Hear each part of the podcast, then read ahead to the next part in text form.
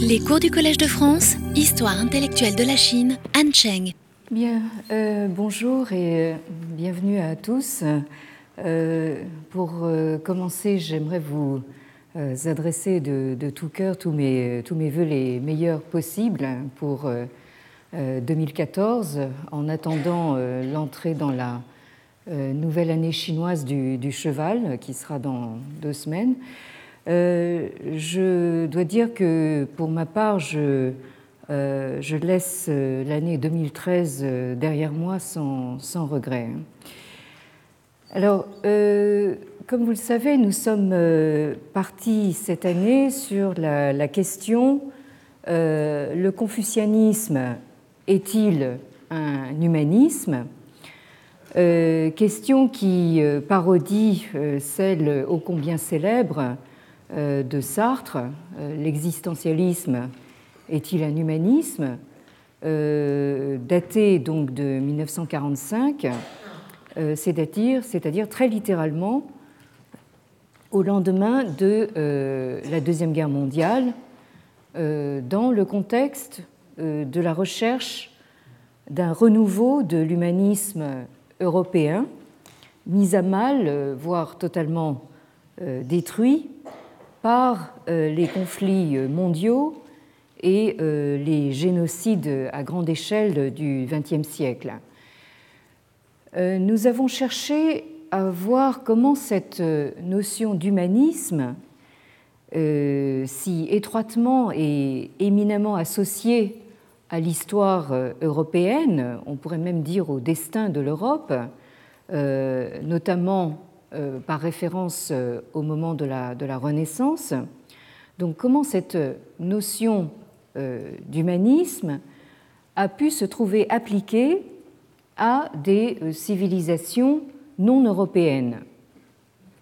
Et euh, c'est ainsi que nous avons pu constater que cette qualification d'humanisme a été appliquée en particulier au bouddhisme indien. Dès les années 1920 par euh, le grand indianiste euh, français euh, Sylvain Lévy, dont vous avez le nom en haut de la diapositive ici, qui, je vous le rappelle, a été élu au Collège de France en 1894 sur la chaire langue et littérature sanscrite. Euh, Sylvain Lévy, qui euh, a été euh, proche du tout aussi grand sinologue Édouard Chavannes. Et rappelons que Sylvain Lévy, donc indianiste, a compté parmi ses élèves d'autres éminents sinologues, également professeurs au Collège de France, comme Paul Pelliot et plus tard Paul de Miéville.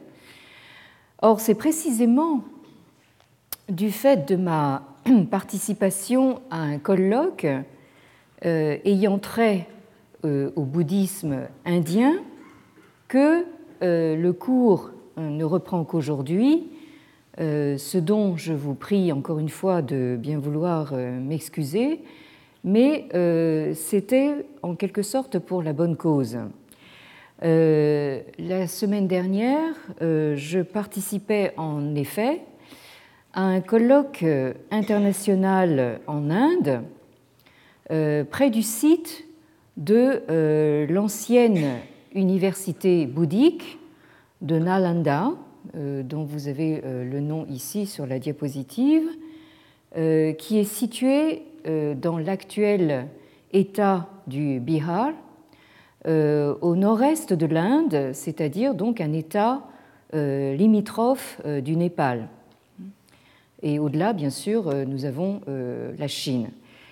Alors, Nalanda a été pendant près de 800 ans, du 5e au 12e siècle, le plus grand centre d'études bouddhiques de toute l'Asie et a vu passer donc des moines euh, de tout le monde euh, bouddhisé, si on peut employer cette expression, notamment donc des moines chinois, dont les plus connus sont ceux dont vous avez les noms au milieu de la diapositive, à savoir Fa Xian au 5e siècle et le, bien sûr le très fameux Xuanzang donc euh, au 7e siècle.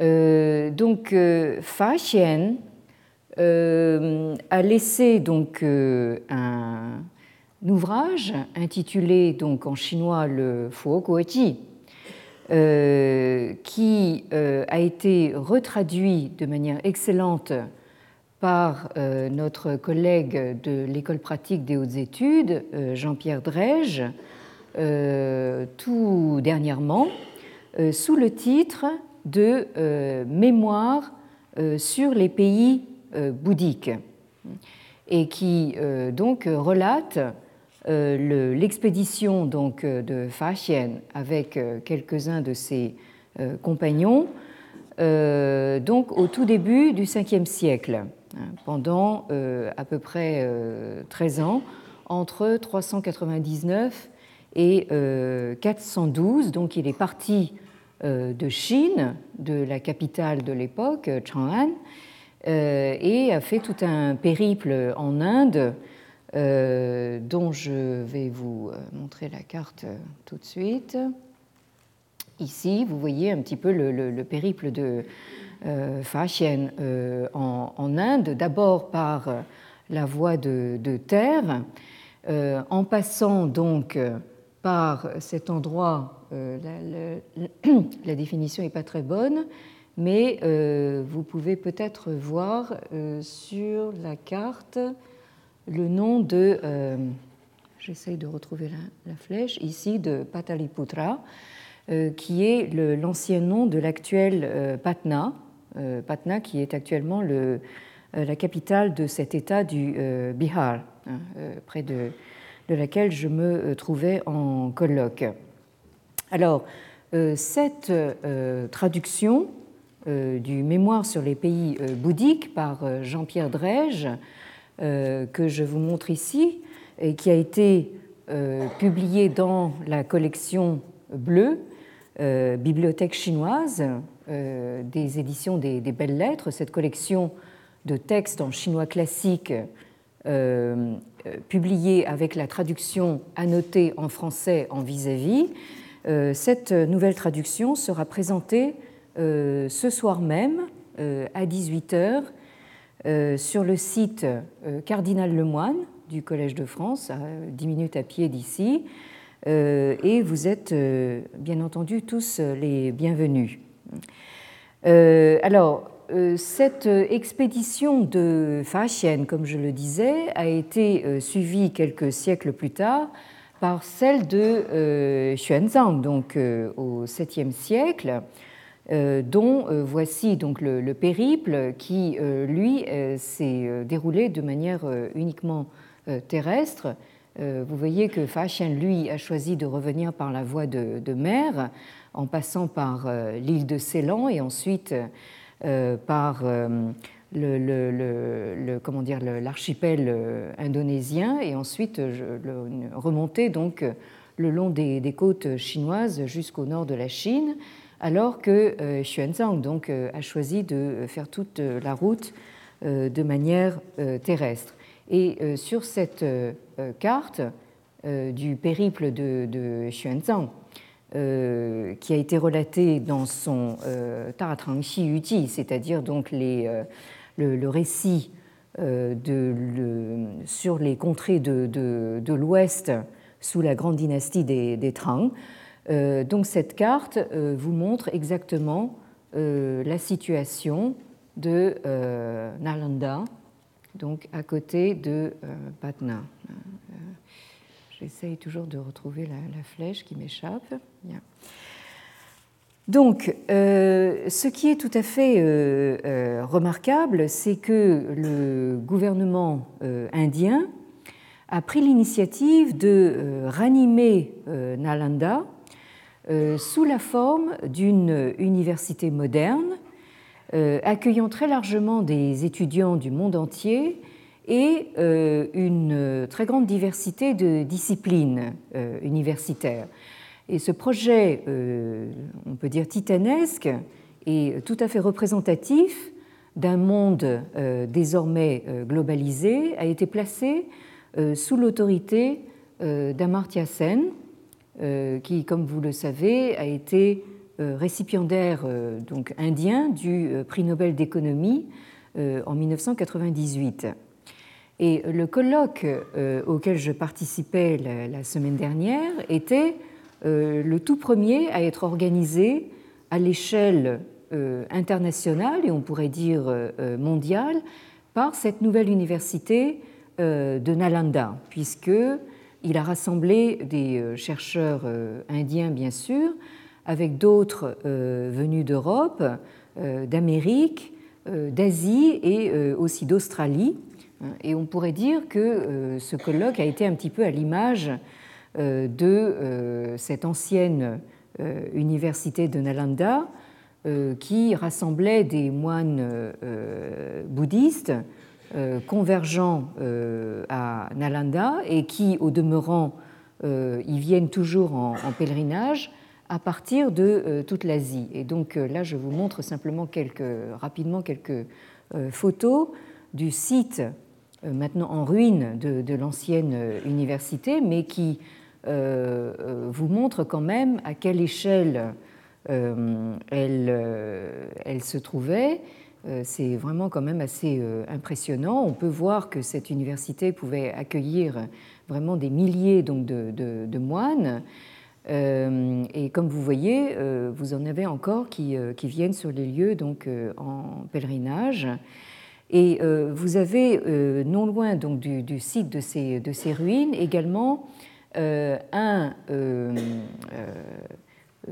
un bâtiment qui a été construit donc, à la mémoire du passage euh, du moine chinois euh, du début des Tang, donc euh, Xuanzang, dont je viens de, parler, qui a été construit donc au nom de l'amitié sino-indienne. Vous avez donc une vue d'ensemble du site avec au premier plan donc une statue du moine pèlerin euh, dont vous avez ici une euh, représentation plus ancienne. On, le voit donc avec euh, portant sur le dos justement les, les sutras donc qu'il a pu rapporter de l'Inde et qu'il qu'il a entrepris donc de traduire en, chinois. On peut dire que Xuanzang est vraiment un des plus grands traducteurs donc de, sutras bouddhiques indiens donc en, en, chinois. Vous avez ici une autre euh, représentation euh, possible. Donc, euh, ce projet de nouvelle Nalanda, bien que résolument et explicitement dépourvu de caractère religieux, apparaît ainsi conforme à l'idée que se faisait Sylvain Lévy dans les années 1920 de la dimension universelle et humaniste du bouddhisme indien. Or, c'est précisément euh, le caractère euh, problématique euh, de l'implantation d'une université du futur, c'est-à-dire non confessionnelle et axée sur des problèmes de notre monde tout à fait actuel. En l'occurrence, il s'agit avant tout de la préservation du patrimoine, mais aussi de l'environnement. Donc, le caractère problématique de cette implantation d'une université non confessionnelle sur le site euh, d'un ancien centre bouddhique, donc éminemment religieux, euh, qui a fait l'objet euh, de très nombreuses et passionnantes, je dois dire, discussions au cours de ce colloque de la semaine dernière. Et ces discussions étaient d'autant plus intéressantes pour moi que euh, la problématique euh, se présente en contexte indien euh, dans des termes très différents du contexte chinois, ce qui crée donc un, contraste tout à fait intéressant et éclairant. Alors, relativement parlant, hein, et j'insiste sur la relativité donc de cette comparaison, le contexte indien est encore, comme chacun sait, très fortement imprégné d'esprit religieux. Beaucoup de, cultes religieux sont encore parfaitement vivants en, Inde. donc contexte par rapport auquel la Chine apparaît comme étant passée par un processus euh, de sécularisation qu'on pourrait qualifier de forcé et euh, même forcené.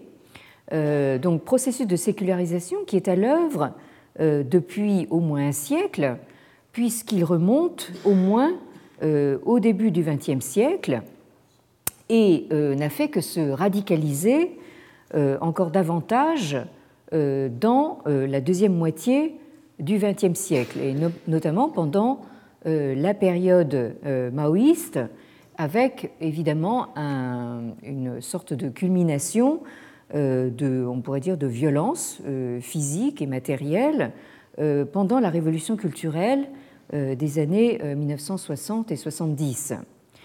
Or, comme nous l'avons constaté la dernière fois, c'est précisément dans ces années 1960-70 que euh, la qualification euh, d'humanisme euh, a commencé à être appliquée au confucianisme très explicitement par des universitaires sino-américains dont nous avons mentionné les noms la dernière fois, comme Chan Win-sit, euh, dont vous avez le, nom en bas de la diapositive, et euh, suivi de euh, Tu Weiming, tout en bas. Alors, je rappelais la dernière fois que pour Chan Win-sit, qui est l'auteur de ce manuel en anglais intitulé A Source Book in Chinese Philosophy, c'est-à-dire donc un, une sorte d'histoire de, la philosophie chinoise par les textes, qui date de 1963 et qui consacre son chapitre 2 à euh, euh, ce qu'il intitule lui-même The Humanism of Confucius, donc l'humanisme de Confucius. Pour Chan Win-sit, donc, euh, s'il fallait trouver un mot et un seul pour caractériser toute l'histoire de la philosophie chinoise, euh, ce serait bien le mot humanisme.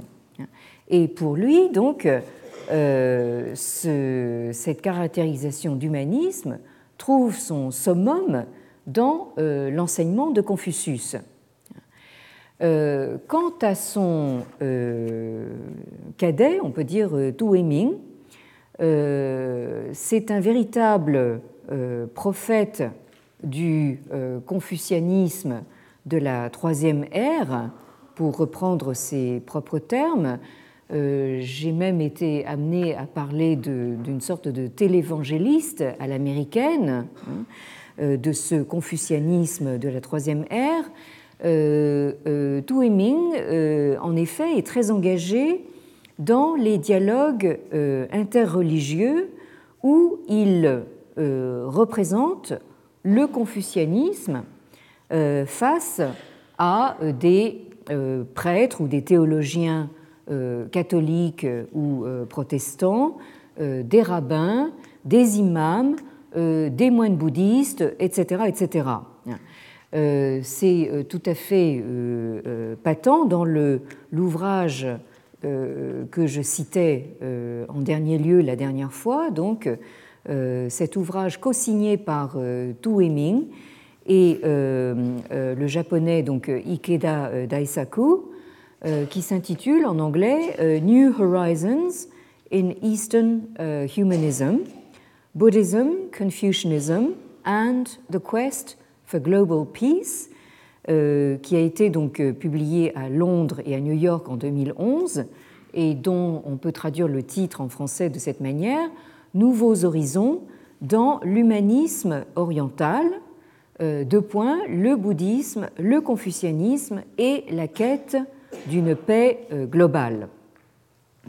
Alors, un titre comme celui-ci, présenté donc euh, par un universitaire comme Tu Heming soulève donc la question hein, est-ce à dire que le confucianisme est à considérer comme une religion hein Et dans ce cas, il faut se demander comment quelqu'un comme Tu Heming, qui encore une fois est un universitaire, donc un laïc, euh, peut parcourir le monde en tous sens, euh, à la fois euh, en se présentant comme porte-parole du confucianisme, pris, si on l'a bien compris, comme religion, et en proclamant en même temps que le confucianisme est un humanisme. Autrement dit, donc, poser la question le confucianisme est-il un humanisme implique inévitablement cette autre question, euh, le confucianisme est-il à prendre comme une religion Au même titre, par exemple, que euh, le bouddhisme? Et euh, dans ce cas, dans quel sens le confucianisme peut-il être en même temps un humanisme? Donc tout ça, évidemment, c'est euh, euh, euh, éminemment problématique. Et en outre, si humanisme implique universalité, en quoi l'humanisme confucéen peut-il prétendre à l'universalité au sens où on l'entend des religions à vocation universaliste comme euh, le christianisme, euh, l'islam ou le euh, bouddhisme, qui sont donc les interlocuteurs de quelqu'un comme Tu. Alors cette question, ou plutôt ces questions, impliquent donc l'éternelle et sempiternelle question qui, que nous ruminons depuis au moins deux siècles, de savoir si le confucianisme est arrangé euh, dans la catégorie de philosophie ou bien euh, dans celle de religion. Alors, euh, c'est une question qui remonte à ce que j'ai appelé dans un cours précédent la première mondialisation de Confucius à travers donc la médiation des jésuites euh, à partir du début du euh, XVIIe siècle. Euh, si vous vous en souvenez, dans le cours de l'année 2009-2010, j'avais retracé donc les tribulations de Confucius et de son enseignement hein, que on a déplacé en quelque sorte comme des pions sur euh, l'échiquier de la géographie euh, intellectuelle européenne euh, des 18e, 19e siècles.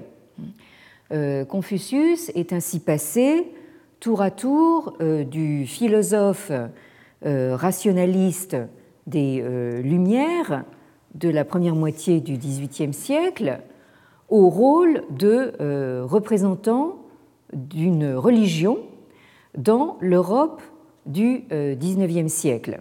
Je vous rappelle que euh, en 1687, donc nous sommes à la toute fin du XVIIe siècle, paraît donc euh, la, traduction monumentale d'un groupe de jésuites européens qui se sont,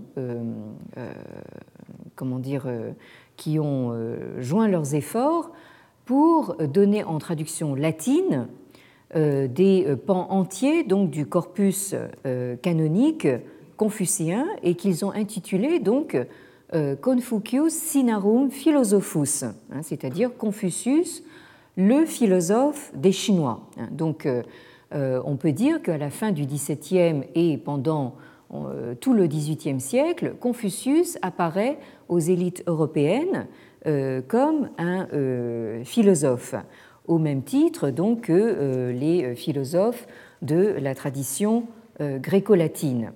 Et nous avons constaté donc ce tournant tout à fait spectaculaire qui se joue en réalité en quelques décennies à la fin du XVIIIe siècle et au tout début du XIXe en Europe, où euh, euh, soudainement donc on passe de la sinomania, de la sinophilie euh, du XVIIIe à une sorte de sinophobia, une sinophobie du XIXe en Europe, puisque entre-temps donc l'Europe a décidé et presque décrété que l'identité intellectuelle européenne allait désormais se constituer autour de ses origines grecques et euh, autour donc euh, de cette nouvelle catégorie de la philosophie euh, entendue désormais comme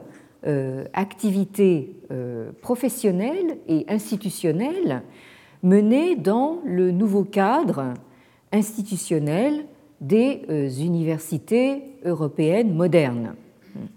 Euh, donc je vous renvoie là euh, au cours d'il y a quatre ans euh, que vous pouvez encore regarder et télécharger donc en ligne sur le site du Collège de France. Donc il y a au XIXe siècle ce processus qui se joue donc essentiellement entre l'Allemagne où sévit évidemment le grand Hegel et la France où euh, professe euh, l'un des porte-paroles principaux de Hegel en France, à savoir Victor Cousin. Donc, euh, dans ce processus de constitution d'une identification européenne, on en revient donc à cette origine grecque et donc à cette philosophie qui ne peut être que d'origine grecque, et c'est une vulgate qui a été donc colportée enfin, dans tous les cours euh, de philosophie que nous avons euh, également connue. La, philosophie commence en Grèce et donc euh, se constitue dans cette géographie intellectuelle européenne du XIXe siècle une sorte de, domaine réservé dont la Chine se trouve du coup doublement exclue. Euh, ce qui produit, elle, est exclue à la fois évidemment de l'origine grecque et euh, du domaine de la philosophie, ce qui produit donc un double effet. Alors le premier effet, euh, c'est l'invention, hein, puisque on ne sait plus où caser la Chine, c'est l'invention donc d'une nouvelle discipline académique et universitaire, à savoir donc la sinologie. Hein, c'est-à-dire donc euh, euh, la science euh, de la Chine, hein, donc une, science tout à fait spécifique à un domaine civilisationnel particulier. et cette sinologie prend naissance de manière institutionnelle, ici même au Collège de France, en 1814, avec la création de la toute première chaire en Europe consacrée euh, aux études chinoises et euh, attribué donc à Jean-Pierre Abel Rémusat. Euh, et cet événement sera donc dignement célébré en juin prochain, hein, le bicentenaire donc de cet événement. Sera célébré sous la forme d'un grand colloque international sur trois journées. Hein, euh, entre le 11 et le 13 juin 2014, euh, ici au Collège de France, euh, intitulé donc Deux siècles d'échanges entre la sinologie française et la Chine, colloque franco-chinois en l'honneur du bicentenaire de la chaire de Jean-Pierre Abel Rémusat au Collège de France. Et je rappelle également en passant que 1814 a également connu, euh, toujours euh, au Collège de France, la création aussi de la toute première chaire en France euh, consacrée aux études sanscrites, aux études indiennes. Alors, donc, vous voyez un petit peu le, lien qu'il y a, a d'emblée en France, en tout cas, entre deux domaines consacrés à deux grandes civilisations, donc l'Inde et la Chine, et on peut dire que la sinologie et l'indologie ont connu des destins tout à fait conjoints, donc jusqu'à une date relativement récente en, France. Alors l'autre effet euh, de l'exclusion donc de la, Chine euh, de la catégorie euh, philosophie a été donc la relégation du confucianisme dans la catégorie religion. si vous regardez par exemple le dictionnaire des sciences philosophiques, hein, donc la géographie intellectuelle européenne élève la philosophie donc au rang de science. Euh, ce dictionnaire des sciences philosophiques, euh, dirigé par euh, Adolphe Franck, qui paraît en six livraisons de 1844 à 1852, consacre donc un article à la philosophie grecque euh, qui a été rédigé par euh, Jules Barthélemy Saint-Hilaire, euh, qui a vécu de 1805 à 1895 et qui a été professeur aussi au Collège de France entre 1838 et 1852 comme titulaire d'une chaire de philosophie grecque et latine. Donc ce Jules Barthélemy Saint-Hilaire écrit ceci, je cite, euh, Ce qui distingue particulièrement la philosophie grecque de toutes les autres, c'est qu'elle n'invoque aucune autorité antérieure ou euh, surnaturelle. Si en Chine, on n'invoque pas positivement l'autorité de la révélation, on veut du moins rester fidèle aux coutumes et aux croyances des ancêtres. Ici, euh, donc, euh, euh, Jules Barthélemy Saint-Hilaire reste, comment dire, tout à fait conforme à ce qu'il a lu donc chez les jésuites. Et il continue dans ces termes Le philosophe le plus renommé de ce pays, celui dont la doctrine est encore suivie aujourd'hui par la partie la plus éclairée de cet immense empire, Confucius, n'a voulu être que le restaurateur et l'interprète de la tradition. Et euh, quand on songe aux honneurs singuliers qui entourent sa mémoire, on est plutôt tenté de voir en lui le fondateur d'une religion que le chef d'une école philosophique. Fin de citation. Donc euh, ici, je crois qu'on ne peut pas euh, tellement être plus clair euh, sur le fait qu'on est passé donc du Confucius rationaliste et philosophe des Lumières françaises des XVIIe et XVIIIe siècles au confucianisme considéré comme religion.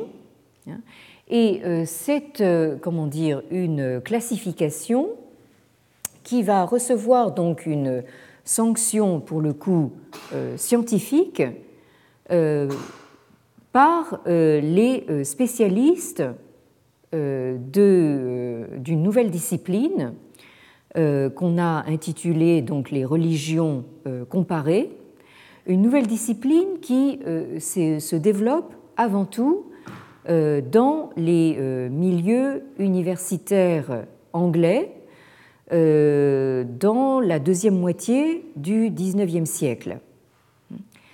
Alors, euh, j'ai parlé jusqu'à maintenant de euh, confucianisme, hein, en, reprenant ce, isme, mais je crois qu'il est temps de, de, rappeler ici que ce isme ne correspond à rien donc dans la terminologie chinoise. Euh, s'il fallait donc retraduire en chinois ce euh, confucianisme, il faudrait parler donc de euh, Krongzi hein, ou de Krongfuzi et en reprenant justement cette latinisation donc du nom de, Confucius, enfin de l'appellation chinoise de Confucius, qui est Krongfuzi, et qui a été donc latinisé par les jésuites euh, sous le nom de Confucius. Donc si nous voulions retraduire confucianisme en chinois, il faudrait parler de Zhuyi.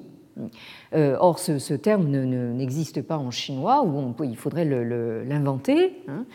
Et euh, donc, nous partons déjà en fait d'un terme qui euh, est lui-même une, une, sorte d'invention, un néologisme inventé par cette discipline nouvelle au XIXe siècle des religions comparées. Et comme l'a très justement observé le spécialiste actuel de religion comparée, Guy Strumza, euh, auteur d'un ouvrage intitulé en anglais A New Science, The Discovery of Religion in the Age of Reason, euh, paru aux presses universitaires de Harvard en 2010. Donc, euh, c'est un titre qu'on peut traduire par Une nouvelle science. Et le sous-titre, c'est La découverte de la religion à, euh, comment dire, euh, à l'âge de la, de la raison.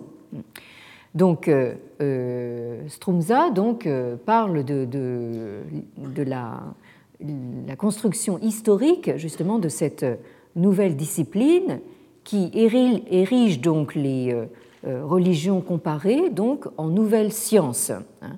Jusqu'à au milieu du XIXe siècle, on pourrait dire que seule la philosophie euh, bénéficie justement de cette qualification euh, scientifique. Hein. et euh, c'est seulement donc en milieu anglais et anglophone, à partir de, la moitié du, XIXe siècle, que on commence à attribuer justement cette qualification de, scientificité donc à une nouvelle science des religions. Alors, euh, Guy Strumza donc, euh, euh, rappelle que la stratégie d'accommodation des jésuites en Chine représente un très profond paradoxe, paradoxe que nous avions nous-mêmes souligné dans le cours d'il y a quatre ans. Alors ce paradoxe consiste en ceci, c'est en voulant convertir les Chinois à la fois catholique de la contre-réforme que euh, les jésuites ont été amenés à, euh, en réalité, dénier tout caractère religieux euh, au culte des Chinois que les jésuites ont qualifié de purement civil.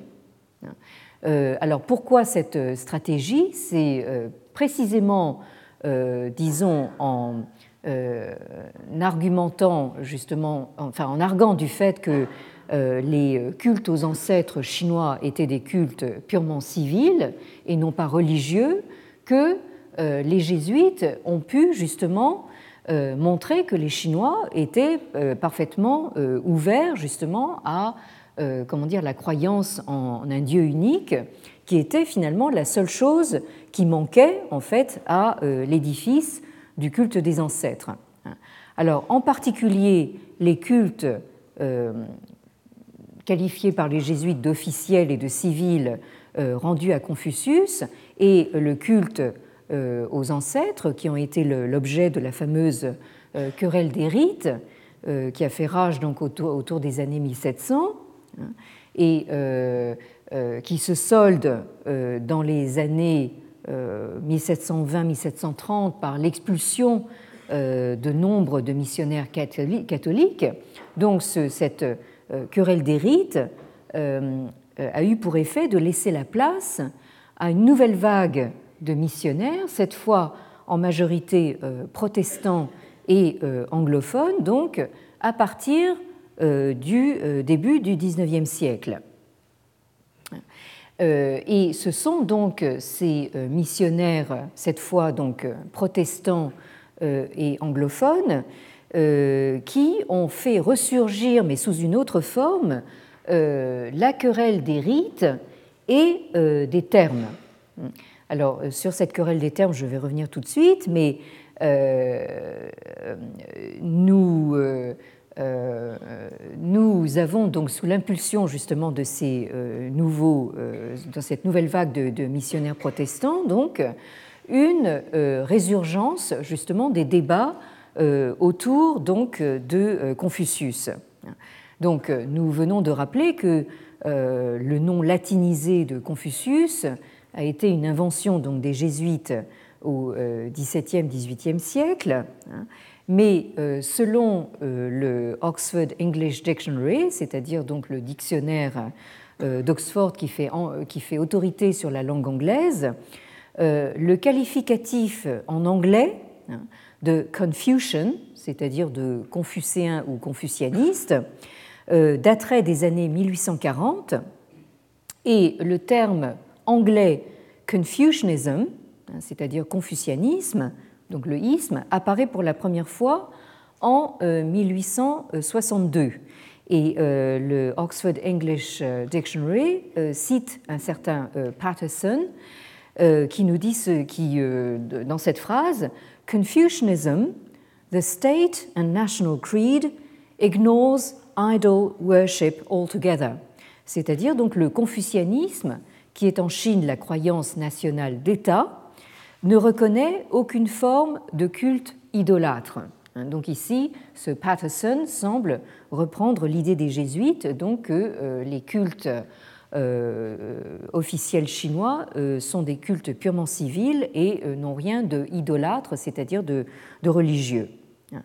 Alors, le, comment dire, l'introduction de, ce, de, cette, de ce néologisme confucianisme euh, dans la terminologie euh, des euh, religions du monde est lié très étroitement donc au nom du missionnaire, non pas anglais mais écossais, congrégationaliste James Legge, dont j'ai eu l'occasion de citer plusieurs fois le, nom, hein, et encore récemment, euh, qui a vécu, donc euh, vous avez son nom en haut de la diapositive ici, donc euh, qui a vécu entre 1815 et 1897 et qui a passé donc 34 années de sa vie en Chine. C'est donc un peu comme les jésuites également un homme de terrain et qui, à son retour au Royaume-Uni, est devenu le premier professeur, le premier professeur en chinois à l'université d'Oxford hein, en 1876. Et donc, euh, il euh, vient tout juste d'être nommé quand, en 1877, donc l'année suivante, euh, Legge utilise le terme Confucianism pour la première fois pour faire référence à une religion.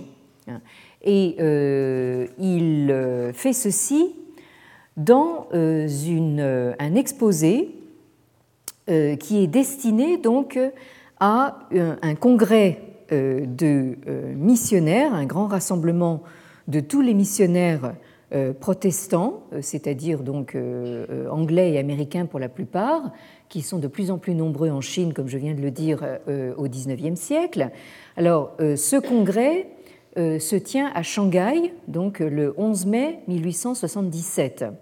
Et euh, James Legge envoie donc le texte d'un exposé, puisque lui-même ne peut pas y aller, il ne peut pas y assister, il est à Oxford à ce moment-là, donc l'exposé est lu en son absence.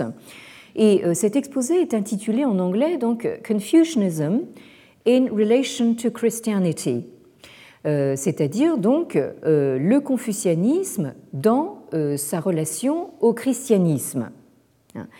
Et donc, pour la première fois, le confucianisme est ici clairement désigné comme une religion hein, qui fait face à part égale donc, au christianisme. Et il faut dire tout de suite euh, que euh, euh, Legge affirme dans cet exposé sa conviction selon laquelle donc le Shangdi, hein, dont vous avez donc le, les caractères chinois ici sur la diapositive, qu'on peut traduire par le souverain suprême ou le théarque d'en haut. Hein. Ce Shangdi dont il est question dans les sources chinoises anciennes et que Legge traduit sans embâge par God, Dieu, hein, et à l'inverse, donc la, Bible en chinois traduit God par Shanti, donc. donc ce Shanti est bien le même et unique Dieu que celui des chrétiens. Mais cette prise de position euh, suscite donc un tollé général, hein, presque en fait une émeute, euh, à ce congrès de Shanghai de 1877. Euh, alors en l'absence de legs, mais enfin, disons que sa simple lecture donc a, eu le, don de, provoquer quasiment une émeute, notamment donc auprès des missionnaires américains. Hein, qui, comme on le sait, euh, sont encore plus euh, radicaux donc, euh, que les protestants britanniques. Donc, alors, je rappelle que la, querelle des, des termes dont je, que je rappelais tout à l'heure, donc qui accompagne la querelle des rites, remonte au tournant des XVIIe, XVIIIe siècles. Je disais tout à l'heure qu'elle faisait rage aux alentours des années 1700. Et cette querelle des rites et des termes euh, tourne en particulier autour de la question de savoir euh, s'il existe en Chine ancienne un équivalent du Dieu unique des chrétiens.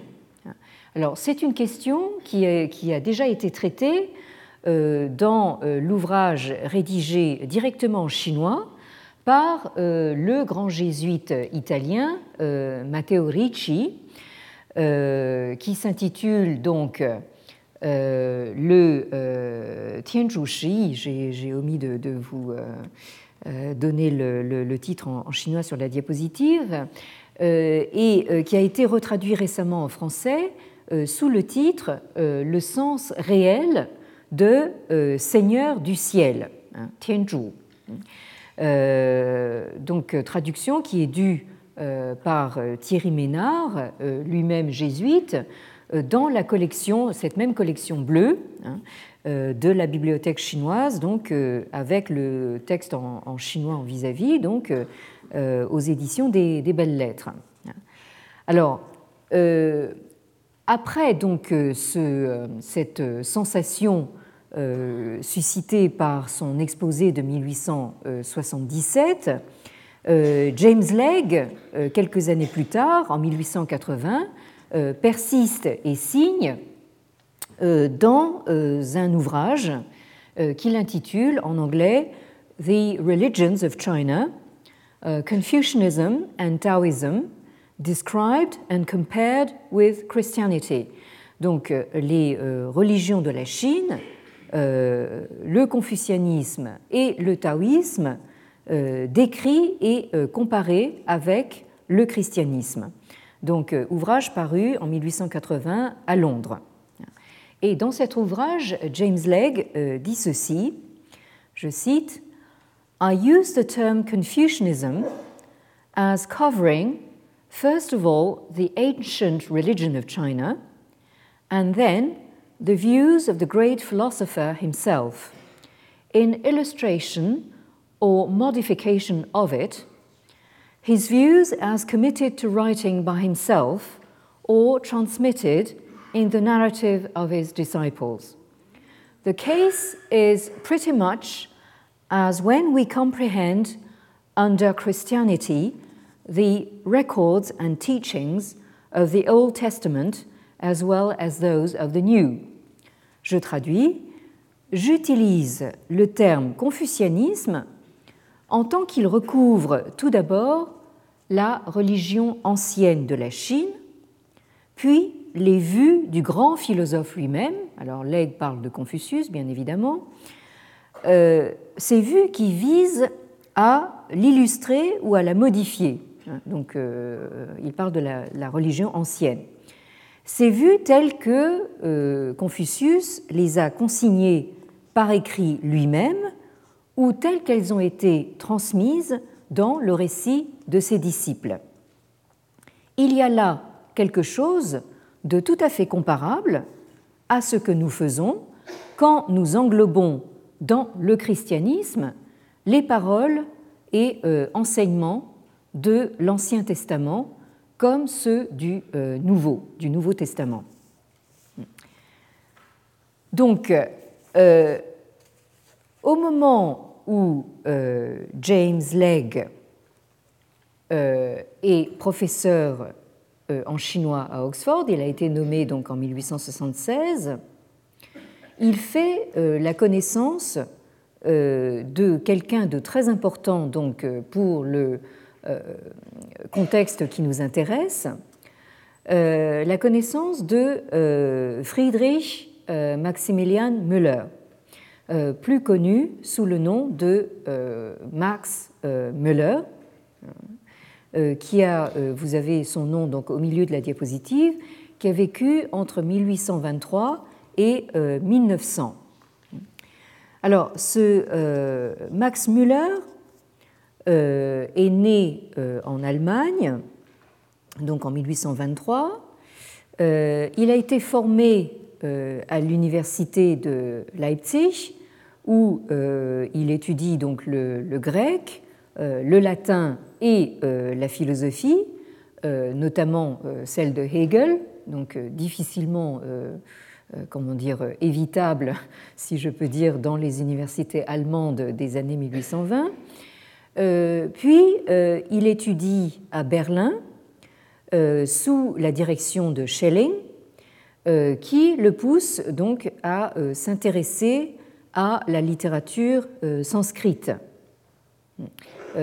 Comme je l'expliquais dans le cours il y a quelques années, donc l'Allemagne s'est tournée vers l'Inde, hein, vers les racines indo-européenne euh, indienne hein, dans sa quête justement euh, romantique des origines de l'Europe. Hein. Donc il est peu étonnant que en allant à Berlin, Müller ait été poussé par quelqu'un comme, Schelling à s'intéresser donc à la littérature sanscrite. Et donc en 1845, notre Müller se rend à Paris où euh, il se place euh, sous la direction euh, d'Eugène Burnouf, qui est alors titulaire de la chaire de langue et littérature sanscrite au Collège de France, hein, dont je rappelais tout à l'heure qu'elle a été fondée donc en 1814. Burnouf, qui est également donc le fondateur de la Société asiatique en 1822, euh, société asiatique qui est encore euh, en activité euh, aujourd'hui. Et à Paris, c'est donc Burnouf qui encourage Müller à s'engager encore plus profondément donc, dans la littérature sanscrite et qui le pousse à se lancer dans une édition complète du Rig Veda, dont vous avez la mention ici sur la diapositive, qui euh, sera euh, l'œuvre de toute une vie euh, pour Müller et qu'il publiera donc entre 1849 et 1874 aux presses universitaires d'Oxford. parce que c'est pour se documenter en vue de ce projet absolument monumental de traduction, de présentation, d'édition du Rig Veda que Müller arrive donc en Angleterre en 1846. Donc vous voyez que euh, cet érudit euh, allemand a vraiment fait le grand tour euh, de toute l'Europe de, l'époque. Donc il arrive en Angleterre pour consulter donc les archives de l'East India Company, hein, puisque à cette époque, nous sommes au milieu du XIXe siècle, l'Angleterre est en train de coloniser donc l'Inde et Müller donc euh, arrive pour un séjour euh, qui ne devait durer que quelques semaines. Il était là uniquement pour consulter des, archives à l'East India Company et il finit par euh, s'installer donc pour le restant de ses jours donc en Angleterre. Et c'est à Oxford que Müller accomplit donc toute sa carrière professionnel universitaire, avec un épisode tout à fait intéressant donc en 1860 où il est pressenti pour la chaire de sanskrit d'Oxford. Hein, et cette chaire euh, lui échappe. Elle est euh, attribuée à quelqu'un d'autre beaucoup moins compétent que, lui, hein, mais ça, ce sont des choses qui arrivent tous les jours dans le monde universitaire. Euh, et ce qui est tout à fait intéressant, c'est que cette chaire lui échappe non pas par manque de, de, compétences en la matière, mais pour des raisons que nous devrions qualifier véritablement d'idéologiques, parce que la euh, foi euh, luthérienne de euh, Max Müller est jugée trop libérale hein, par ceux qui participent au, vote. Donc c'est ce cercle d'académiques britanniques donc, qui, votent et qui, eux, sont beaucoup plus rigidement donc, évangélistes. Hein. Donc vous voyez que, là, au sein du protestantisme, les choses sont assez complexes également. Hein. Euh, donc en 1868, et là je terminerai aujourd'hui là-dessus, donc euh, Müller se voit proposer euh, la chaire de, une chaire de consolation en quelque sorte, la chaire de philologie comparée, dont il devient le premier titulaire. Et c'est donc dans le cadre de ses activités liées à cette chaire que Max Müller donc va travailler donc en collaboration très étroite avec euh, James Legge, hein, donc collaboration sur laquelle nous euh, reviendrons euh, la prochaine fois. Donc encore merci de votre attention et peut-être cet après-midi à 18h sur le site Cardinal Lemoine, donc où vous êtes tous les bienvenus pour accueillir donc notre moine chinois en Inde. Merci. Retrouvez tous les contenus du Collège de France sur www.colège-2-france.fr.